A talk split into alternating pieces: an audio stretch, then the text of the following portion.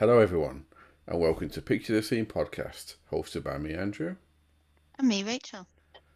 We are a true crime podcast, so listener caution is always advised, and I do go into more detail than I would like to uh, for this episode on details about violence and death today. So there is your warning if you need it. Oh dear. Can I can I tune out this episode? No, you have no choice, Rachel. Before we go any further, I want to give a huge thanks to our latest Patreon supporter, Robin DeAndre Bishop, who has just signed up, and just in time, may I add, because later on this week we'll be releasing our very first Patreon episode, which is written and led by Rachel. Rachel, do you have any idea what you're going to do the episode on yet? I do. Um, I've got quite a well-known case from the state uh, that I'm writing about. Um, some of our listeners may have heard of um, her, uh, Michelle Carter. Uh, it's a very interesting case, quite intricate. Um, uh, I, I, believe she might have been the first person to be tried uh, for murder uh, when the victim, in fact, committed suicide. So, um, or manslaughter, sorry. Um, so, yeah, it'll be uh, an interesting one for our special Patreon supporters to listen to. And yeah, I'm excited to uh, present the case. Great. I look forward to it too. If you'd like to become a supporter of ours, you can do so for less than the price of a cup of tea or coffee. We have to be show equality, don't we? The link to our Patreon episode can be found in our show notes, along with the links to all of our social media accounts. But I also want to, but before we go a little bit extra, I'd like to also give a couple of extra announcements. If any of you out there listen to Paul and his cat Peaks, who is the true crime enthusiast, or Bob and Ali from Twisted Britain, I say if any, because I suspect all of you do already, tomorrow which is the day this episode is released. So today, if you listen to this on release day, we'll be recording a three-way collaboration with them, which I'm super excited about. And I'm aiming to release this possibly by the end of this week at the latest. Though that may change. So keep your ears out for that. How exciting. This will be my first collaboration, won't it, with other pods, official pods? It will be, yes. And if that wasn't enough, it's just like buses. You wait all the time and two come along at once because next week we are guesting on the True Crime BNB podcast, which is a personal favourite of mine. So I'll pop up a note on our social medias once they release that episode. OMG, can't wait. Spending a lot of time recording uh, in my favourite place, so that's exciting. Yes, indeed. So, Rachel, we are busy, busy, busy bees all the next couple of weeks have you had your vaccinations, seeing as you're going to be spending so much time with me? I have. I got I got the flu jab last week. I bet you were thinking that I wouldn't have an answer to that, weren't you? I was, yes. Always, always with an answer. So, how are you doing, Rach? What's new? I'm excited. Yeah, got uh, got a couple of holidays coming up. Feel like uh, Mark on Seeing Red. Always off on holiday, so lots of recording coming up now, so that we can uh, still you can, you our listeners can still enjoy both of us on the pod even when I'm abroad sunning myself. Very nice. And more importantly, are you ready for some true crime? Very excited for some true crime. But before we get into it, how have you been? How have I been? I've been sparkling. Thank you very much. Good. I've been sparkling, busy writing away, and just enjoying lots of different, um, lots of different true crime content. Actually, a question for you, and maybe one for you out there to listen to. And I wasn't going to ask this question, it's, it just popped into my head. I was reading a lot recently on people complaining online, not about us, luckily, but complaining that a lot of true crime podcasts only ever focus on male perpetrators and female victims. Now, not true. Yeah, no, I, I was thinking I, I've never actively noticed that, but maybe it's just me being blind to the fact. Do you think that's true?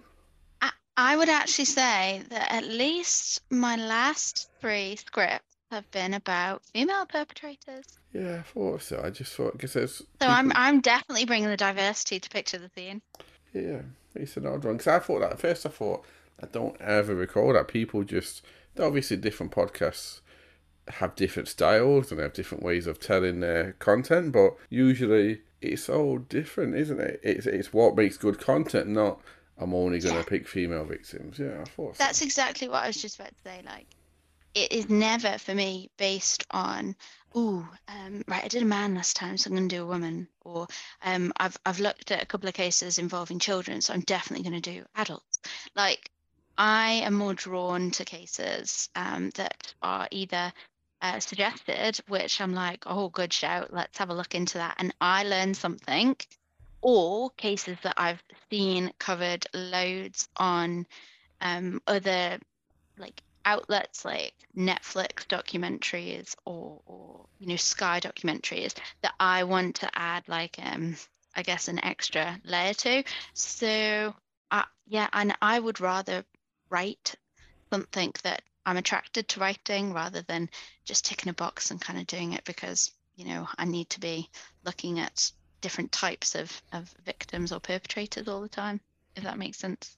That makes perfect sense. But yeah, interesting point. It isn't it? So let's get started then. I think they've mm. heard us waffle on too much already, haven't they? If it's safe for you all to do so, I'd like you to relax, close your eyes, and picture the scene. Today we're going to be going back less than a year to December the 17th, 2021, and I'd like to take us to Wales, and in particular to Pembroke. Now, Pembroke is a town in Pembrokeshire, in Wales, Sorry. Shut up again. Is that funny? Does that No. sound odd? No, it's fine. Don't worry. Oh, Just sorry. laughing. Pembroke is a town in Pembrokeshire. That was interesting. Yeah, no, carry on, please. Uh, and hello to our listeners from Pembrokeshire. I'm good. Should I cut that? Should I just carry on or cut that out? And start again. As in why? I'm, I'm going to cut that out. Is that Okay. okay? Yeah. No, in fact, no, I won't. I'll cut the bit out asking if I'm going to cut it out. So, um, and Pembrokeshire is in Wales, which can be dated back to at least 1168, though it's likely to be older. It's a small town with a population of under 10,000 and it's known for its historic buildings, one of them being its castle where Henry VII was born back in 1457. So enough of the history lesson. Back to 2021 now, and it's the early hours of the morning I'd like to, us to focus on, with it being the middle of the night in winter. It wasn't warm, but it was constant. The temperature staying dry but cold at around 8 degrees Celsius mark, which is around 46 degrees Fahrenheit. Now, at the best of times, teenagers and people who are young, and some older people as well, need no excuse to go out and enjoy themselves. And so they should. But with Christmas so near, it gave so many more that opportunity, or excuse, whichever way you look at it, to let the proverbial hair down and have some fun. Lily Sullivan was no different. She was an 18 year old local to the area and was full of life. She was loved by her family and friends and was one of those people that when you say you didn't have a bad bone in her body, you actually meant it. She was described as beautiful, forgiving, and kind, who was both trustworthy and a dependable friend. Now, she loved to doodle, and she was a talented artist. As a student at a local college, she did what most people her age did. She was learning to drive, she loved clothes and makeup, and music. I feel like it's not going to be a happy ending. Unfortunately, not now. She had recently only just started going out with her friends frequently to pubs and bars, all of which is really normal and expected from people her age. Hmm. Her mum actually mentioned that she'd had some trauma in her past, detail that wasn't gone into what it actually was, but she said things had just started turning normal for her, hence a more frequent time spent with friends going out drinking in bars and pubs. Yeah, I mean, I guess we can all like look back on our teenage years and think there's been like whether it's like major trauma or small trauma of being a teenager um, that would keep us from going out and enjoying ourselves. But nice that she kind of got over that. Um, but yeah, Yeah. like I say, I'm feeling like it's not all positive. There's going to be a big but coming. There is a big but coming. I don't think that's a surprise to you or anyone else.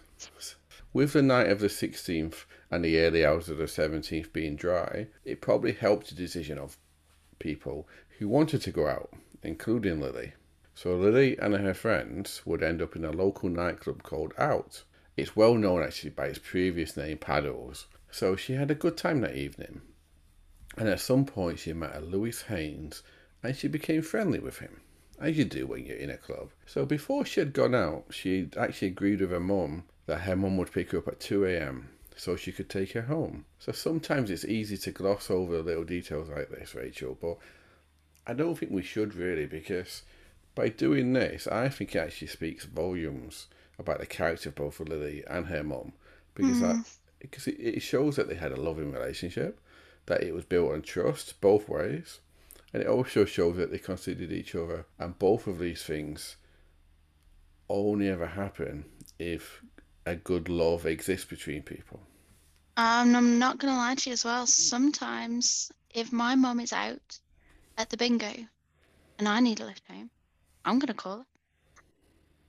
Even at the grand old age of 36. And why not? But anyway, Lily, yeah, you're absolutely right. Lily obviously, um, you know, wasn't worried at, as most teenagers would be about being seen with their mum as well at the end of a night, right?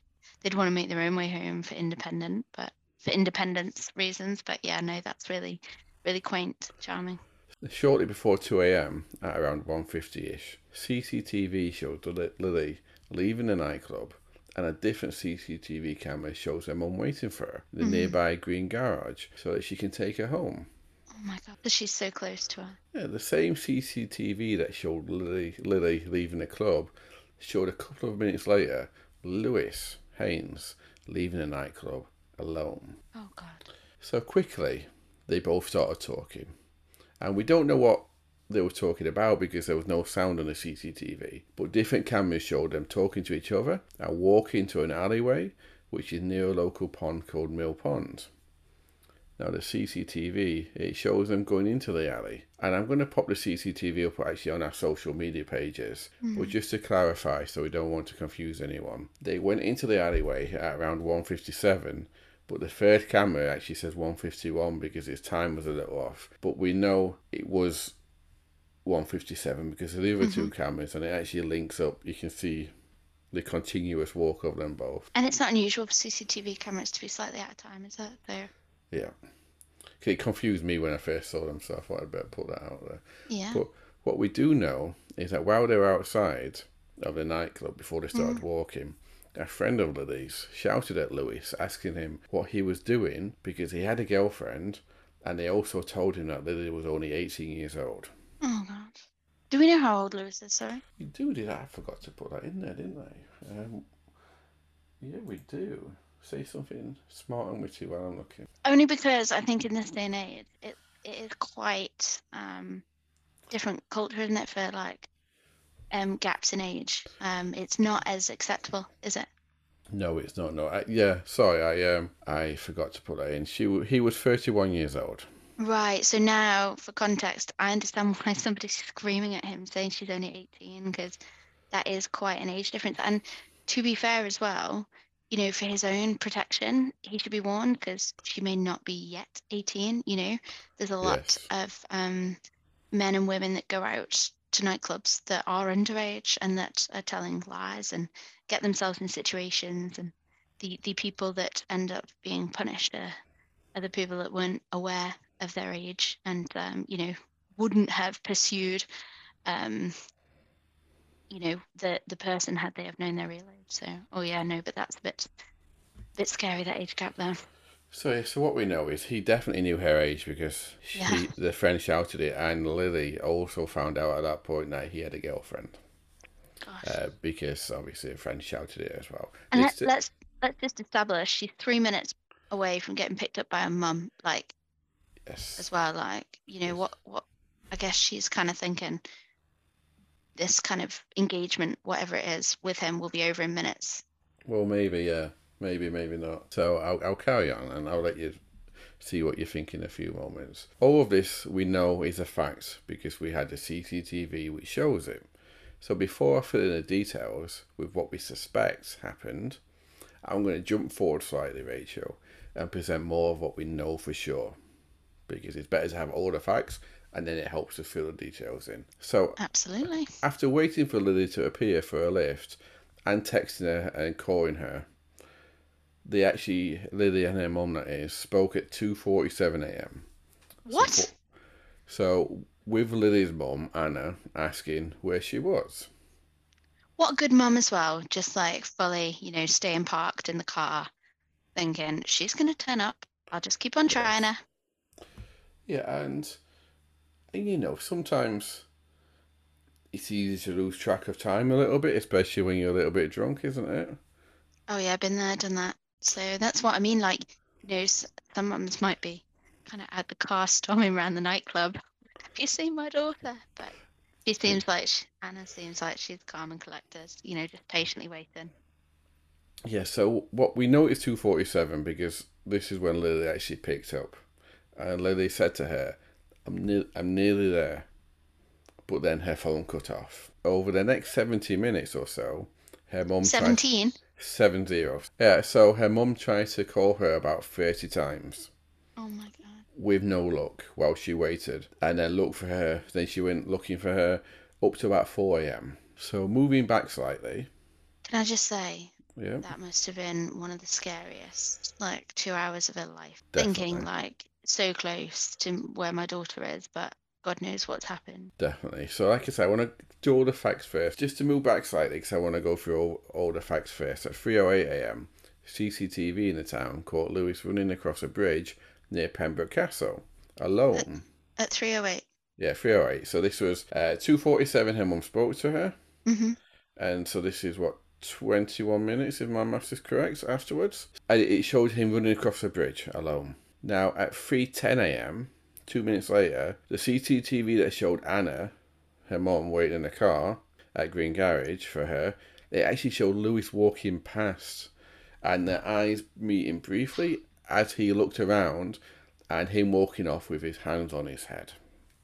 Oh wow! So she met him Well, she saw him. Yeah, their, their, their eyes locked.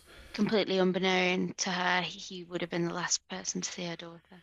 Potentially, yes. Wow. So just before 4 a.m., Lewis got home. He returned home. And he immediately woke his partner up. Or actually, I don't know if she was awake or not, but he told his partner, Maisie John, who whom he lived with, along with their daughter, that he'd strangled someone. And Wow. That, and that person was in Mill Pond. He then phoned his mum up, and this is what he said to her I've strangled someone. They are in Mill Pond. So he then went on to keep apologising to his mum, saying that he was sorry.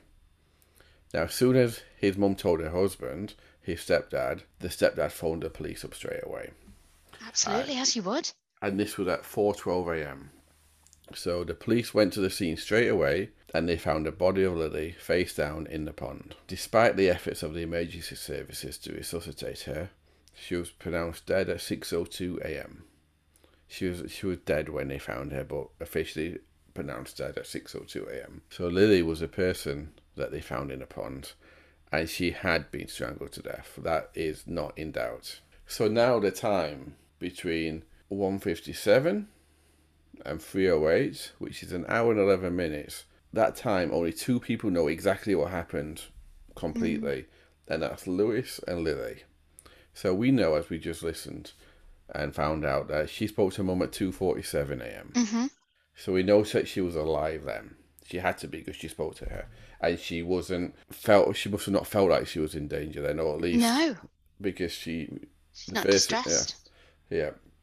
So that leaves a window of 21 minutes from her speaking to her mum to CCTV showing Lewis running over the bridge alone at 3.08 am. So because Lily is not here to tell her side of the story, I can't share that because we don't know what she experienced and she felt. But I will share what Lewis said happened. But I also want to share the conclusion what the judge came to because I, be- I believe anyway in my own opinion, but I want you all to decide for yourselves that the judge's account is closer to what happened than Lewis's. Mm. But let's let's see what you think, Rachel.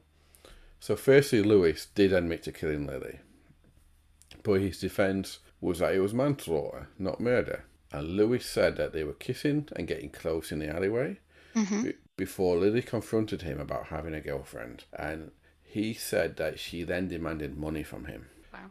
saying to him that unless he gave her money, she would tell his girlfriend that he raped her. So his solution to that was to kill her. That's well, he said then that what happened straight after that, he grabbed her by the neck, he punched her in the face, and then he pushed her. And they were near the pond now by this at this point, and he said that she fell into the water, and that he jumped into the water to try and save her, to pull her out, but he couldn't. So he panicked and left her. And the rest of the story, he said, is what you can see in the camera him running away over the bridge, and that's why he had his hands on his head and why he confessed when he got home. I'm confused if he wanted to help her so much. And clearly going home to admit to both his girlfriend and his mum there must have been something in him telling him, like, you know, not to lie and to be honest about what's happened. Why on earth he ran instead of screaming for help? Yeah. Yeah, I, I don't know. It, it depends what his mind was at that moment, doesn't it? Yeah, absolutely. So before we get onto the judge's conclusion as to what happened, let's just look at a few more facts. Where Lily was found, she was found topless, with her coat and a cream top that she had on that evening nearby. It had been t- determined that she died from strangulation, no other method. So her phone was found in the alleyway, along with her tobacco tin, that both of them went into the alleyway. So a phone and a, a tobacco tin was in the alleyway. And mm. CCTV would actually show every time her mum tries to phone her, very grainy CCTV would show that phone lighting up. You know, as phones light up when someone calls, and it was on the floor. So after 2.47, she must have been in the alleyway at 2.47 because she spoke to her mum on the phone. Mm. And, the, and the phone was found in the alleyway, so her phone never left the alleyway. And I think it's safe to deduce from the fact that she told her mum, well, I think anyway, tell me if I'm wrong, Rachel, that she was almost with her. It showed that she intended to go to her mum, not towards the pond with Lewis or anything else. Because if she would have either said something else to her mum, or she wouldn't have answered at all if she intended to go to the pond and go further away and, and do whatever. Yeah, like to me, there's a, there are a couple of things, and I'd absolutely say yes, that is one of them she's gone further away from her mum when in fact you know she's saying i'm i'm not far away i'll be right with you. But i will caveat that with i'm sure we've all been late for a dinner date or you know a, a school pickup or something like that and we've said oh i'm only a couple of minutes away knowing full well we are a good 20 minutes away and by the time we get there we will blame traffic or bumping into somebody you know we we have been at times probably all guilty of saying, "Yeah, I'm just around the corner, Mum. Don't worry, I will be there." So there's potential that yes, you may well potential that, that but, pond. But let's remember though, Rachel, that her phone and a tobacco tin were found in the alleyway. Oh yes, sorry, good so point. To, so to me, that makes me feel like there was a struggle, and she was forcibly taken towards Dragged. the pond. Yeah, yeah, yeah, no, good shout. Well, um, I think, I think that despite the fact that um, yeah, there's still 50 minutes unaccounted for between her entering the alleyway and her taking that call off her mum. So for me, what's gone on there? Like, have they just been talking and like openly like chatting about like, oh, you know, you look nice tonight and all that kind of like flirty kind of discussion that has taken a turn for a worse? Or has he been saying to her, come on, come on? And she's been going, no, no, I need to go home. And he's been pursuing her and then he's let her go. She's taken a call from her mum and then he's kind of turned on her, taken the phone off of her, obviously. And um, and then kind of seen red if you like. Um, it's interesting that that 50 minutes for me hasn't really been accounted for. I, what I think may have happened is, you know, there may have been like, uh, she may have intended it to go so far, you know, it may have gone in the alleyway. To me, it sounds like maybe like a kiss and a cuddle, but she only wanted it to go a certain amount of yeah. way. And then yeah. when she said no, yeah, he's yeah. his his pride or whatever got hurt, and he saw red, and he he didn't like the fact that she was saying no to him, and that's when something bad may have happened. Um, I, I, think that he probably, personally, I think he probably killed her in the alleyway, mm. which is mm. why her phone and uh, like the things that she was probably holding. Because, you know, I used to smoke. I don't know if you did, Rachel, but when when you're about to do something, you know, especially if you're a little bit drunk, you have a cigarette. So she may have decided that part has ended, and she's just making herself because it's a tobacco team, so it's rolling yeah. tobacco. She was making yeah. herself a cigarette to go to her mum. So yeah. he he may have or got it at least out of a bag, and he saw red, and that's why the, the phone and a tobacco tin was on the floor. because you. Uh, so that that could have been it. Uh, you who knows? Um, Isn't it crazy how most humans will obviously have their pride damaged, right? But they'll just go on to, you know, suck it up. Yeah. He could have gone home to his girlfriend. He could have snuggled up with her for the rest of the night. And yeah, she might have said, Oh, I'll find you and I'll tell your girlfriend. But he could have just apologized profusely, put it down to, you know, having too many drinks and kind of gotten over that. But no, he went somewhere that not a lot of people go. That is, Yeah. you know, I'm I'm gonna silence you and make sure that you never tell anybody. And, Oh. you know, in doing so, ruin the rest of my life as well. Yeah, or alternatively, maybe she said no at some point. She was planning to go, and he wouldn't take no for an answer. And um, at some point, that's when it escalated, and she was maybe struggling, and who knows, but I think she definitely died in an alleyway due to the fact that her possessions were on the floor, and he probably dragged her to the, the pond. Uh, who, I'm, I'm Nasty, nasty person. But what do you think out there? Let us know on the social medias. But Lewis was found guilty of murder, not manslaughter. Uh, and the, with the defence requesting that he serve a minimum of 15 years in prison at the this is at the uh, sentencing hearing and the prosecution requesting 30 years in the hearing to determine the sentence the prosecution argued that because Lily was found topless it showed that the crime was sexually motivated, mm. unlike unlike what Lewis had said what happened. Because if he said that he got angry, he grabbed her by the, the neck, he punched her, and she fell in the pond. If that would happen, she would have still had the top on, and if that would have happened, she wouldn't have been strangled. Yeah, exactly. And this is what really annoys me about people that tell lies in the court. Like, you know, not stupid. There were there are circumstances in which like there's evidence that means like, you know, you can be proven wrong. And what on earth the um, defense attorney did to allow him to lie on the stand and say Well, what he said is beyond me. I've probably been a little bit misleading here. He he wanted to do manslaughter. He wasn't actually found guilty of murder because he actually pled guilty because a week before. Sorry, that was. Uh, I'll leave that in. That was my dog deciding that it's time to wake up and go downstairs. Don't apologize. I have a kid in the next room, like chunnering away about losing a cardigan at school. So no, I'm with you on the distractions, and I'm sorry if anyone can hear it. So yeah, the evidence was quite clearly against him. Mm. So a week before the trial, Lewis changed his plea because he was pleading guilty to manslaughter, and Oh, he, okay. ch- he changed it guilty to murder a week before the trial. So there was actually no trial because he pled guilty to murder, but that was a week before, and simply because it was obvious that the evidence was against him. Yeah, So- and absolutely just I don't think you've been misleading there. I think I'm just more getting wound up with what I've seen and heard in other cases and just tarring this case with the same brush that, you know, the the um the person thinks that they can get away with lying in court and it'll never be the case because there's evidence.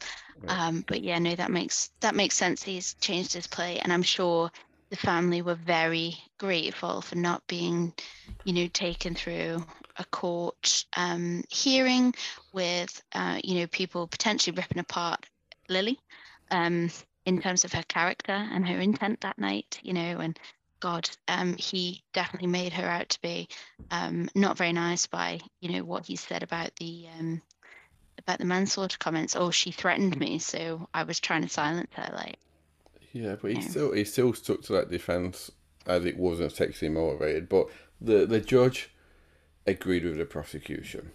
good.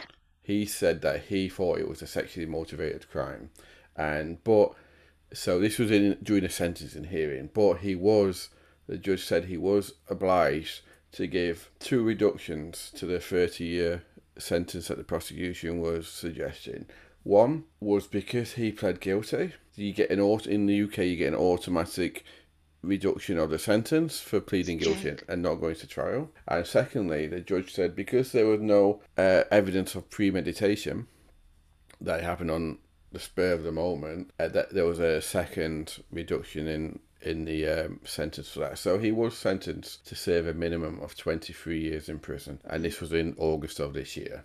Because he pled guilty for murder, will he have to accept? You know, in some cases, um, you'll never be eligible for parole if you don't accept responsibility. Will he ever have to accept that it was a sexually motivated crime, No. or because he's pled guilty, he's accepted responsibility but can still claim his story? Yeah, he decides to accept that he killed her, which he did with the guilty plea. Mm. Um, so no, he doesn't have to accept what that it was sexually motivated. Mm. So when the judge was summarising before giving the twenty three years, he ex- he explained what he believed happened.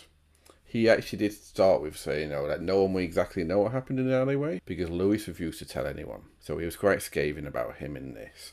He said he believed Lily had told him that she would complain about what he had done, so he strangled her to shut her up. And actually, a chunk of her hair was found in a zip of her bag. Ah, So that shows that there must have been a struggle as well. The judge later went on to dismiss, dismiss Lewis's claim that he jumped into the water to try and save her, and, and said Lily must have been terrified, and Lewis's only concern was obvious that it was his own self-preservation.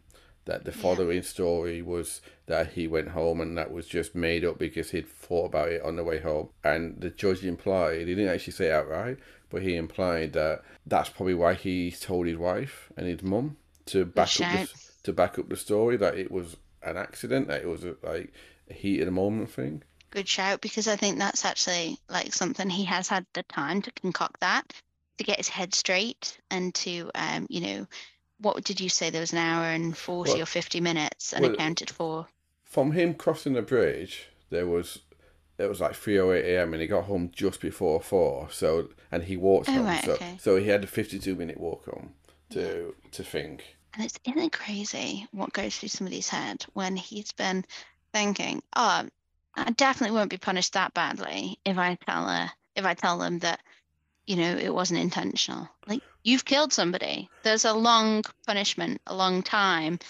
in jail awaiting you Yes, but let's think about this. It's we saw he could have got thirty years for murder.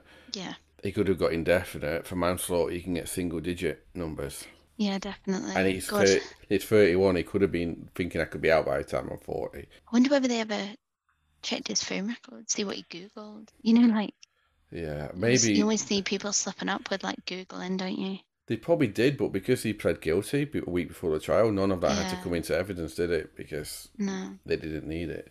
But you'd This is imagine why- they would have done.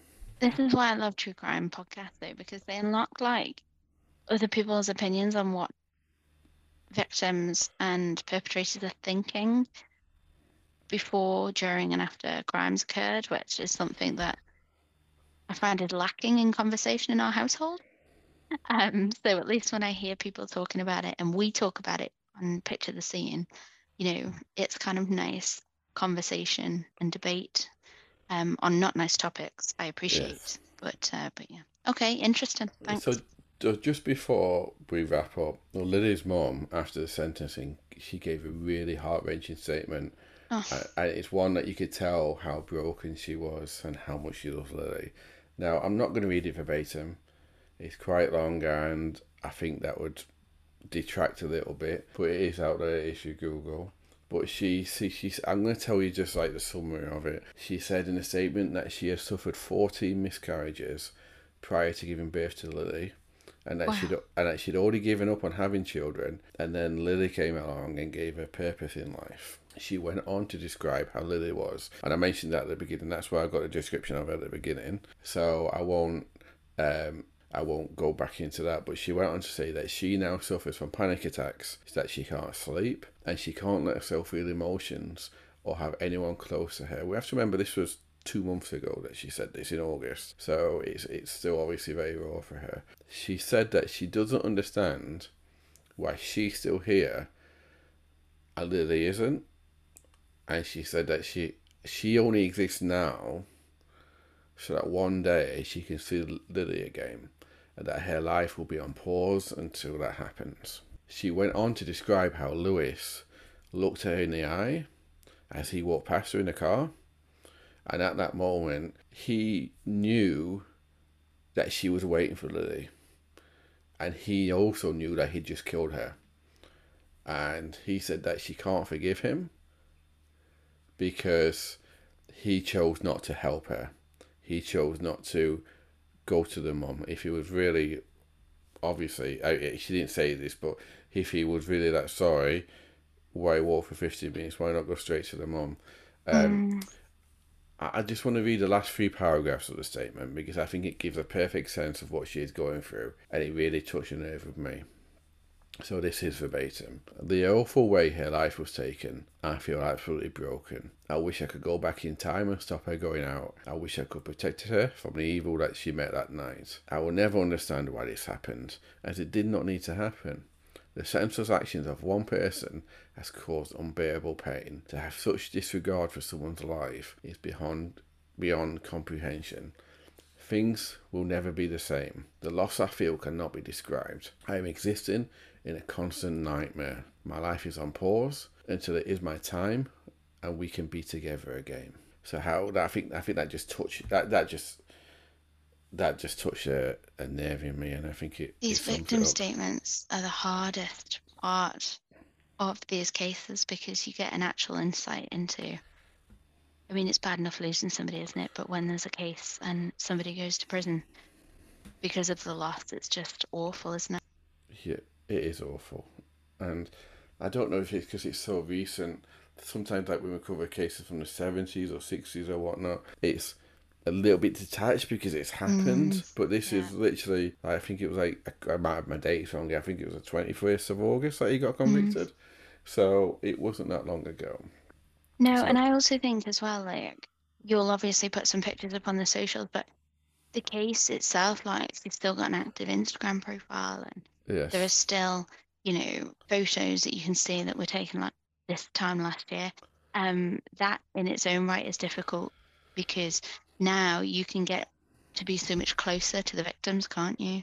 Empathize yeah. with them, look at that, you know, what, what it was that they would be doing this time of year and, you know, find something that's co- you share in common with them. We know so much more, don't we, with yeah. um, true crime in, in this day and age. Exactly, and even like on her Instagram profile, she posts about Sarah Everard and things like that. So you know, she was. Oh God.